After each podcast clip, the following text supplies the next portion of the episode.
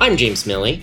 And I'm Alex Mitow. And this is the Artist Business Plan, your favorite weekly business podcast for artist entrepreneurs hosted by Superfine Art Fair.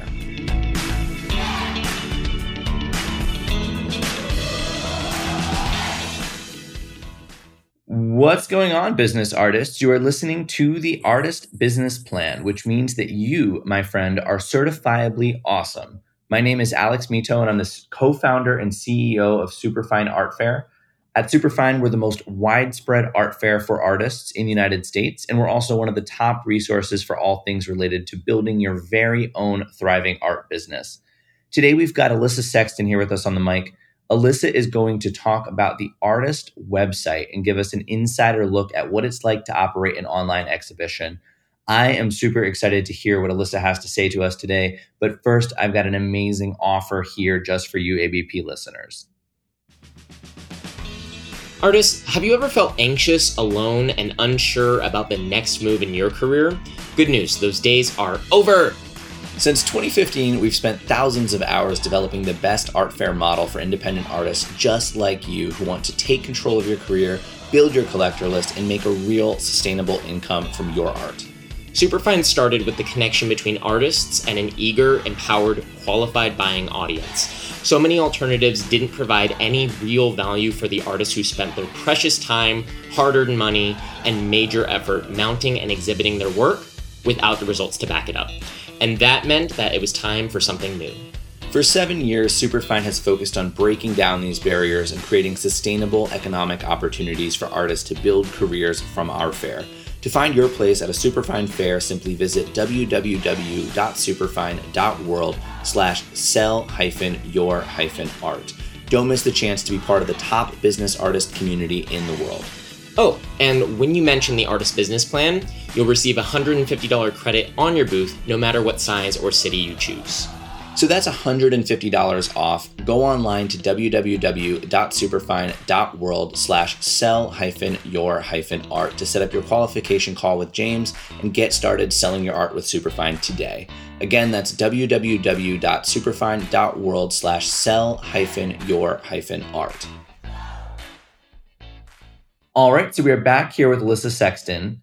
Alissa Sexton is an artist, consultant, and curator who provides professional artists with the assistance they need to succeed in the commercial art world.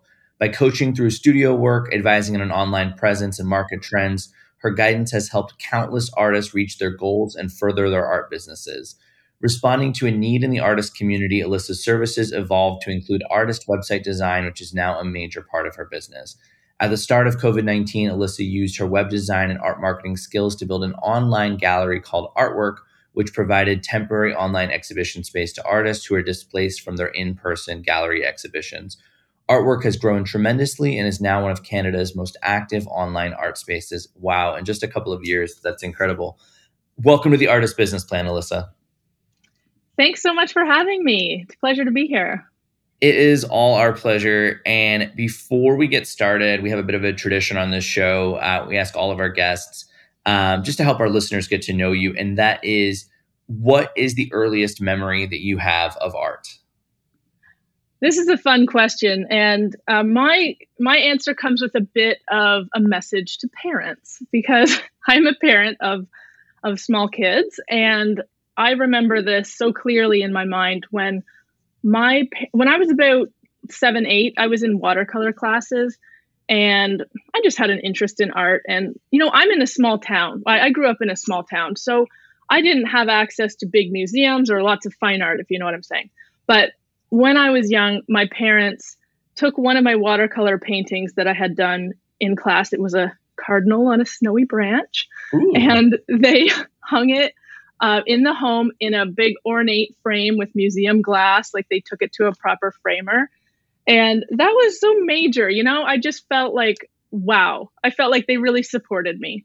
And that I, I didn't become a practicing artist, but it did send a message that they supported my artistic endeavors. And it really let me, you know, be creative and find a job that really suited me in the creative field. So, parents listening, get your kids' art professionally framed. It goes a long way. That's right. Thank you for sharing that, Alissa. I love that story. Um, love to see that that piece if your parents still have it. Uh, put it up on Instagram and tag us. We'll reshare it for you. Um, well, funny enough, my my mom sort of unceremoniously dropped it off in my garage recently, ooh, so cool. I think I, I think awesome. I can yeah, take a picture. We want to see it. Cool. awesome. Well, thank you, thank you so much for sharing that. So now let's dive into the deeper questions here for artists about their careers. Um, so you have extensive knowledge in the art consulting field, which you continue to work in today. What advice can you provide for artists showing an affair like Superfine when it comes to really leveling up your booth and getting the most out of that activation? Well, I love setting up an art fair booth. I have to say, I I've uh, I've worked in fairs in major cities around the world for for over a decade, and I love the way that an artist gets to bring their work and make a presentation to really show off what they're working on. So with you know, I could fill a podcast with uh, with tips and advice, but I'm going to stick to my two top tips. Uh, number one is to bring a cohesive series. And a booth, when you're at an art fair, it's not a place to show everything you've ever done. And you're going to have a stronger presentation if you focus on just one series or one concept and and and have it be a strong one. So it's more important to have a tidy, attractive booth than it is to show a large amount of art, like a quality over quantity situation. Uh, do you agree with that as a, as a presenter? A hundred percent quality over quantity. That would be in, in something we've really honed in on at Superfine over the years is the curatorial advice we give artists and also the the kind of rules and regulations we enforce. Um, we have like no hanging on the top or bottom of the space of the wall space. I mean, what Alissa just said, guys, less is more. Show your best, not the rest. Like really bring, you know, people have so much visual stimuli at an art fair that if you're overwhelming them, overloading your booth, and like over curating it, uh, it doesn't have the impact you think it does. So really, like clean and you know, if am I paraphrasing correctly what you said, Alissa? A hundred percent, yeah. Awesome. And there are opportunities to sell other work based on what you mm-hmm. have on the wall. So if you have a strong small presentation and you're worried that you didn't bring enough to like cover the cost of your booth, you want to sell like you know people go and they, they're worried they're, they're not going to get all the sales.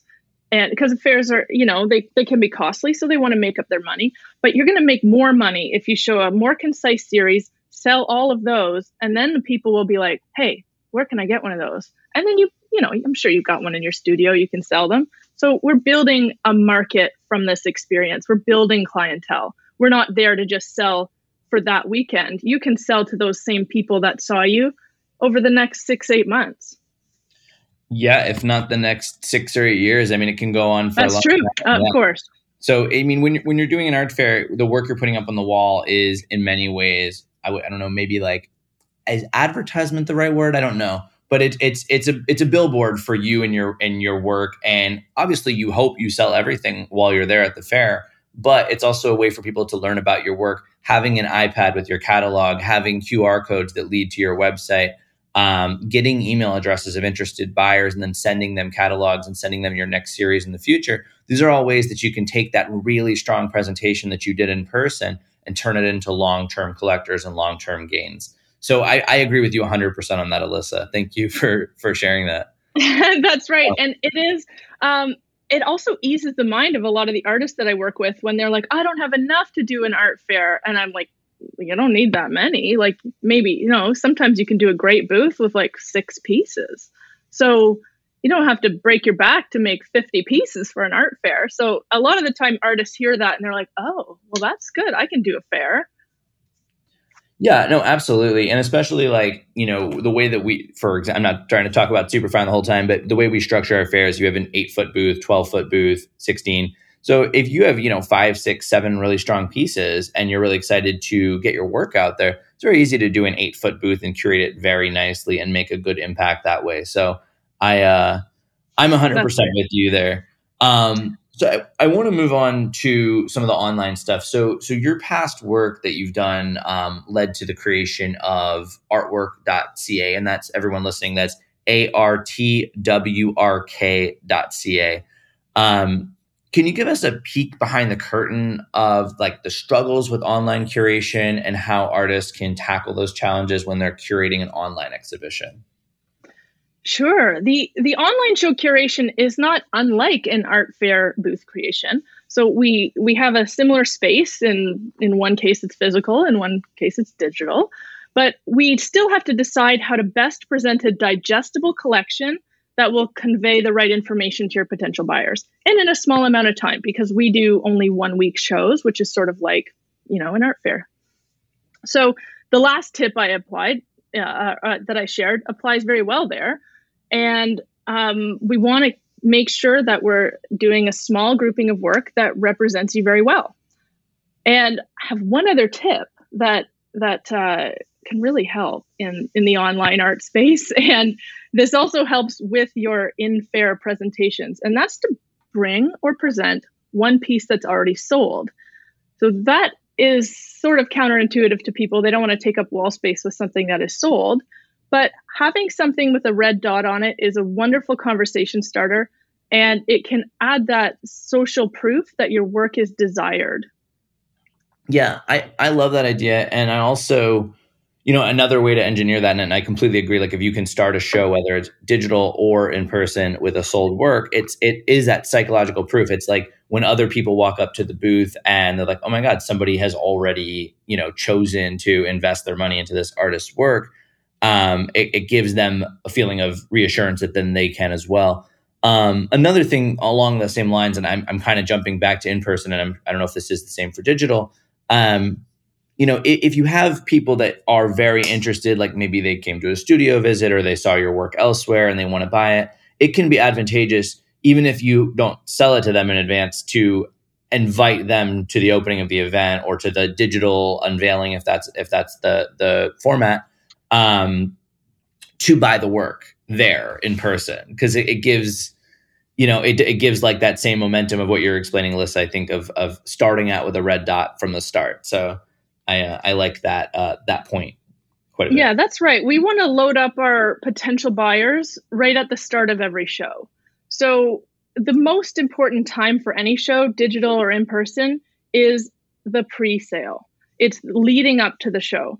And once once we start that pre-sale, we really want to have our buyers ready to buy on that day. So if you can entice people to buy the day before the show or just at the opening reception or as it starts, that fuels future sales. It gives the other people who are thinking about your work that reassurance, like you said, that the work is desirable and if they like it, then they should get on get on this while they still can. That's the that's the message we're sending. Right. That's the message you want to be sending. If you like this come get it because it's going to be gone if you don't. I love that. That's so, right moving on to websites is a big part of your business now so having a solid website is a foundation for a successful artist in 2022 and probably whenever anyone's listening to this episode so, what is the significance of language to an artist, and how does that relate to the very basics like titling artwork? Like, basically, the copywriting, the language, how are we talking about it? And tell us about the significance and how to do it best. Well, I have I've heard from countless artists, and if you're listening and, and you've said this, you're in trouble. But if you've said the art should speak for itself, therefore I don't need to write about it I'm sorry. It just doesn't work right now. Uh, we need more information. And your art might very well speak to some people, but the vast majority of potential collectors thrive on hearing more about your work in order to complete their understanding. And in my experience selling art in person, and I, I've sold millions of dollars of art to people one on one. And the most common thing I hear is, I like it, but I don't know anything about art. And that it's a very strange thing. I tell this to artists all the time because they don't understand it because they do know about art. But your general consumer will tell me they don't understand art. Therefore they don't feel confident in making a choice or saying whether something is good or not and then they start to feel insecure about making the purchase so what we do is we provide the words that go with the artwork to help better the person's understanding and you can do that in you know in any way possible. I like to keep it very simple. I like to keep it to very few words. I'm not talking about a giant artist statement. I'm talking about three sentences to describe what your practice is about. And once we tell that to the potential buyer, once it, so they've got a you know they like the work, they've got a visual appreciation, and then once we tell them those three sentences, like you know this artist is in, interested in doing yada yada yada, then the person's like, oh, I understand. Makes that person feel like a bit of an expert in the artwork, and it makes them feel more confident to make an acquisition. That's that's the full picture. So I tell my artists that I work with, this is 50-50. 50% the visual attraction and 50% the writing that goes along with it. So if that doesn't convince you to do some writing with your work, I don't know what will. I, I love the idea of the framing and context of the writing around the work, giving the buyer confidence and making them feel like they understand and know the work and completely agree with you. That is something that's so important for artists to bridge instead of kind of assuming everyone is a sophisticated. And I use the word sophisticated not like, you know, to say anyone else is unsophisticated, but not assuming everyone is a sophisticated quote unquote art collector. They might be people who are like, I love this, this is great, but I don't know if like it's if I should spend money on it. Like, why should I spend money on it? Is it, you know, a lot of people go into an art fair, they don't know if the work is unique or if they're prints or if they're editioned. They they don't know because they don't have the context. And for us in the art world, well, we know. We know, you know, we go look, we look for the little number on the bottom, we look at the paint, the brush strokes. A lot of people don't know that. So having, you know, an explanation of the nuts and bolts of like, you know, what kind of work is this? Is it original? Is it a one of one? Is it a is it, you know, one of 20? And what does that mean? And also the inspiration and what it means and give them that kind of like deeper kind of knowledge of the work so that again like you said alissa they feel educated about it and thus confident in making a purchase. So i i love that. And i love that you know we're we're talking about writing for artists which is a whole topic unto itself. So i love that. Um, yeah, i talk about that quite a lot actually. And and another thing that i i make sure that the clients do that i work with is give their paintings titles with meaning. And you'll see how that really translates in the sales i promise. When if you come at me with an abstract painting that's called abstract number two i go oh god. Just eye, eye roll like i'm sorry if anybody does that out there. It's it's just like you're phoning it in. But yeah. it's not hard to come up with something with a little more meat to it.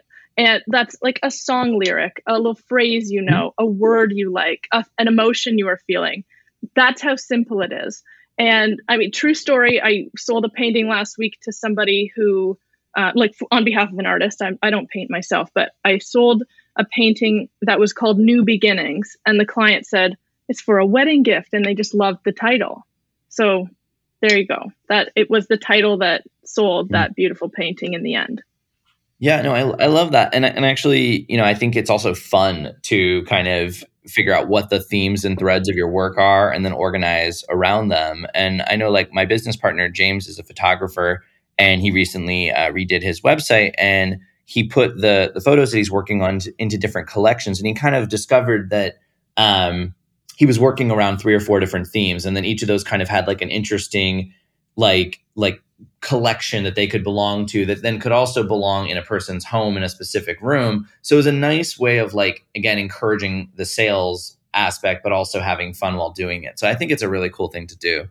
So guys, we're going to come right back and Alissa is going to answer some more questions about artist sales platforms online, but first a quick message from our sponsors.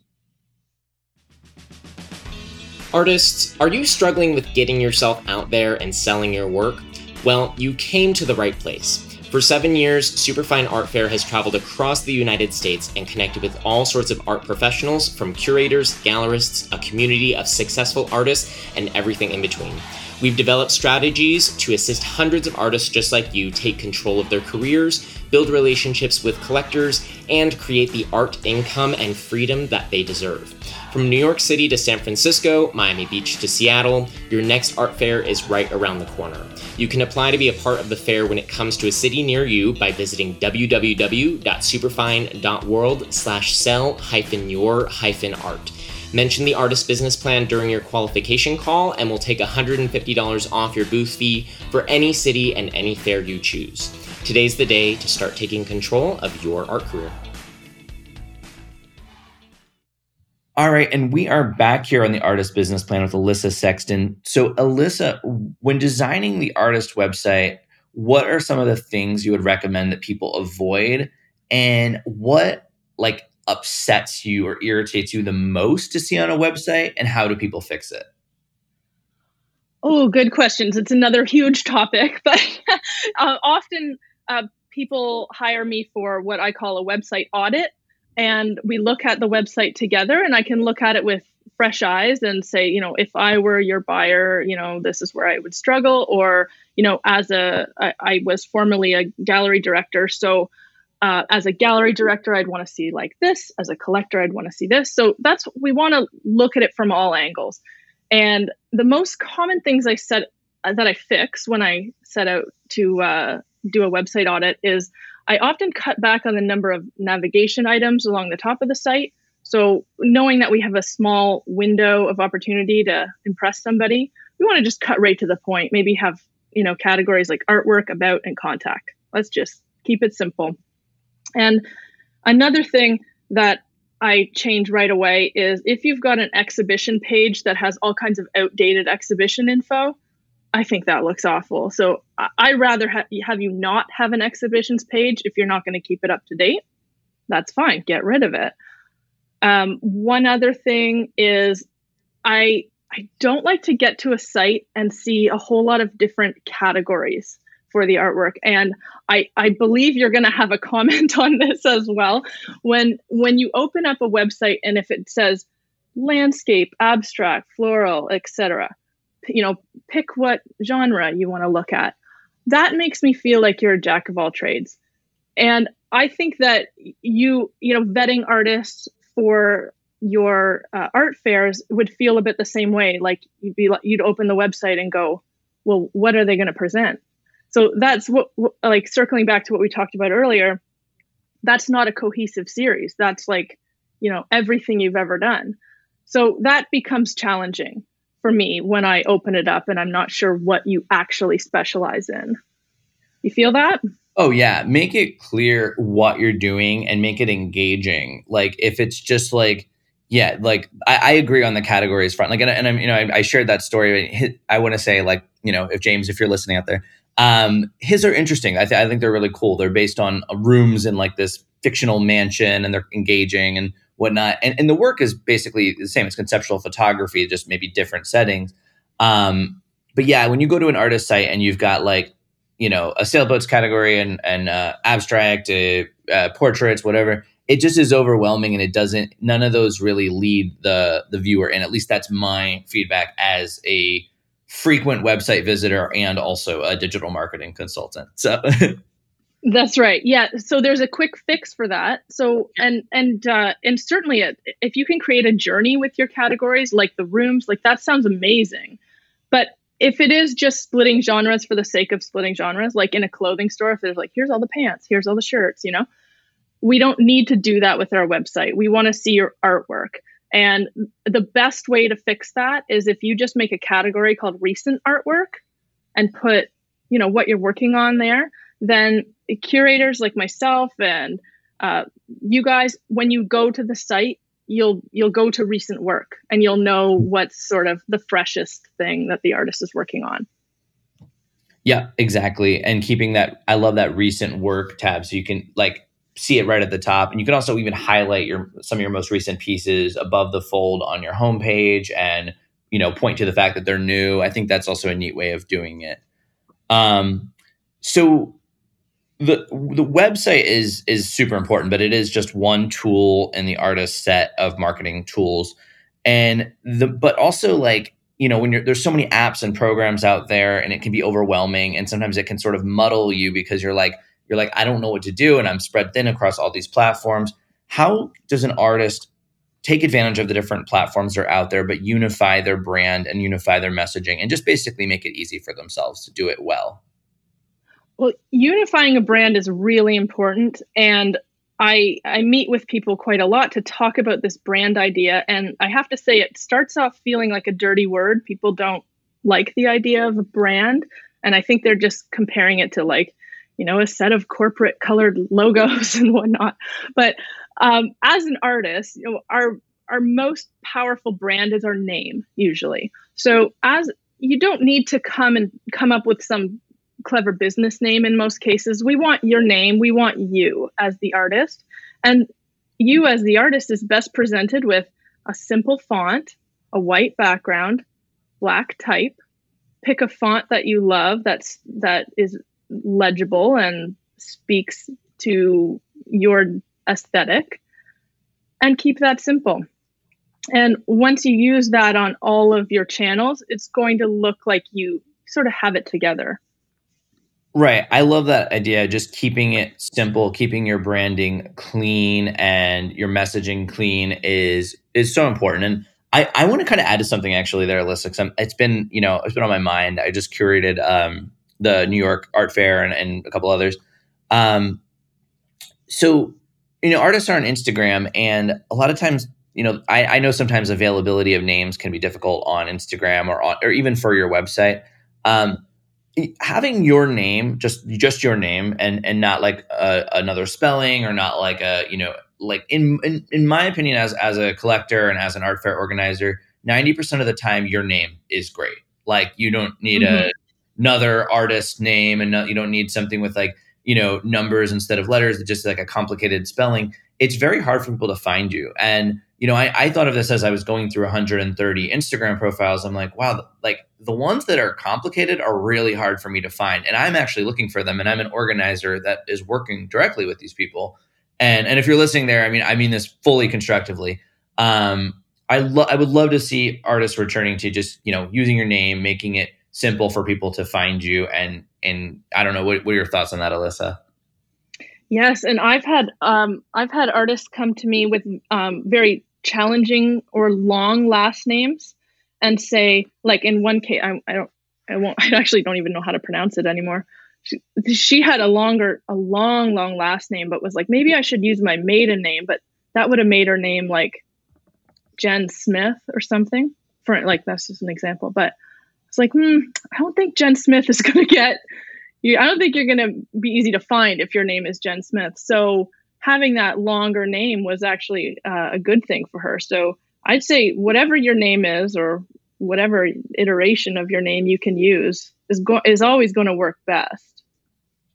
Right. No, I I agree 100% on that. And I and again, artists listening out there, super fine artists, other artists, it's not bad if, if you if you you know created this brand and identity and name that's working really well. I mean, I mean, I'd love to hear about it, but I um I do just as a you know someone who often searching for artists, I, I would love to just kind of see your name or as close to it as possible to find you online.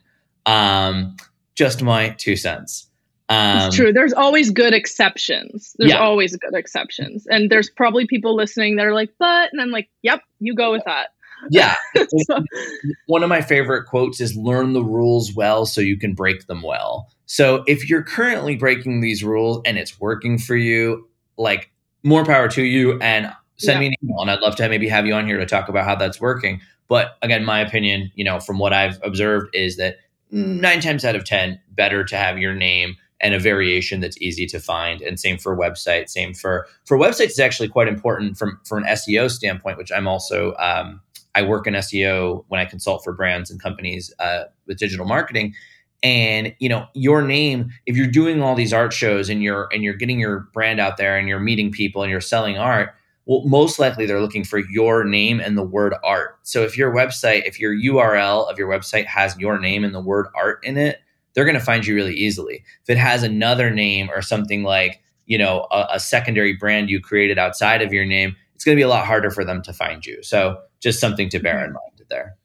Um, yep so, Alissa, this has been an incredible chat. I could probably talk for another half hour on these topics. I'm very passionate about them, and I know you are. Um, but we have to bring it to a close.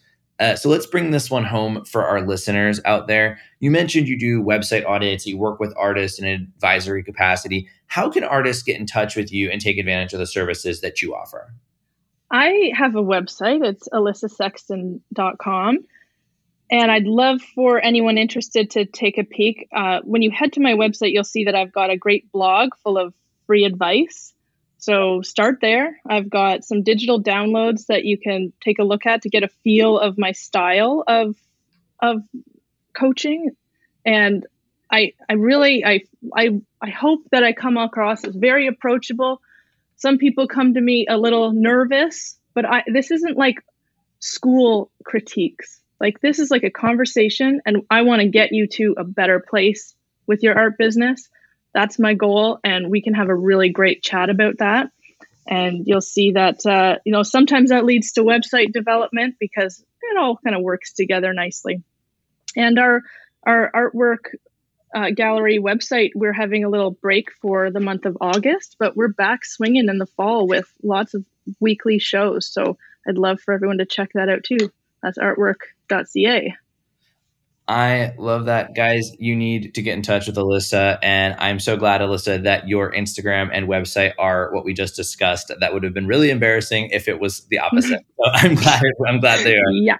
Um, guys, if you I hope you caught all that. If you didn't, uh, you can always listen to this episode and any of our past podcasts on our website at www.superfine.world. To connect with Alissa, you can follow her on Instagram at alissasextonart.com or at, what was it, alissasexton.com? That's right. alissasexton.com or at artwrk.ca. That's A R T W R K dot C A. And be sure to check us out online at Superfine Art Fair on Instagram and at www.superfine.world. And anytime you're listening to the artist business plan, whether you're in your studio or preferably not in your car, but you know, wherever you're listening, if you want to take a an Instagram selfie video and tag us, um, feel free, and we will always restory that. Um, another thing that we really, really appreciate is if you could leave us a review on Apple Podcasts when you get the chance. The ratings and reviews that listeners like you leave are really critical in helping other artist entrepreneurs find us and benefit from our and our guests' perspectives. And as always, I want to wrap up this class by sharing a quick quote with you all. And quote is actually from one of my favorite designers. Um, and it is design is a plan for arranging elements in such a way as to best accomplish a particular purpose. And that is Charles Eames. Um, I have six Eames chairs and I love them. Uh, Alissa, it has been such a pleasure having you with us today. Thank you for sharing your perspective with our listeners. And for that, we're so grateful to you. Thank you so much for having me. You are very welcome. And everybody else, have an awesome rest of your day. Remember to stay on top of your artist business plan, get out there and make it happen for yourself. Thanks for joining us for another episode of The Artist Business Plan. Hosted by me, Alex Mitow. And me, James Milley. Join us each week to hear leaders in the art, marketing, and business arenas discuss tips and tricks designed to help you thrive and sell more art. To listen to this episode and all of our past episodes, just visit www.superfine.world and click the Artist Business Plan. And we love to hear what you have to say, so just follow us on Instagram at Superfine Art Fair and shoot us a message just to let us know you're listening. Want to exhibit at an upcoming fair? Go to www.superfine.world slash sell hyphen your hyphen art. Until next time, keep listening, keep creating, and keep up your artist business plan.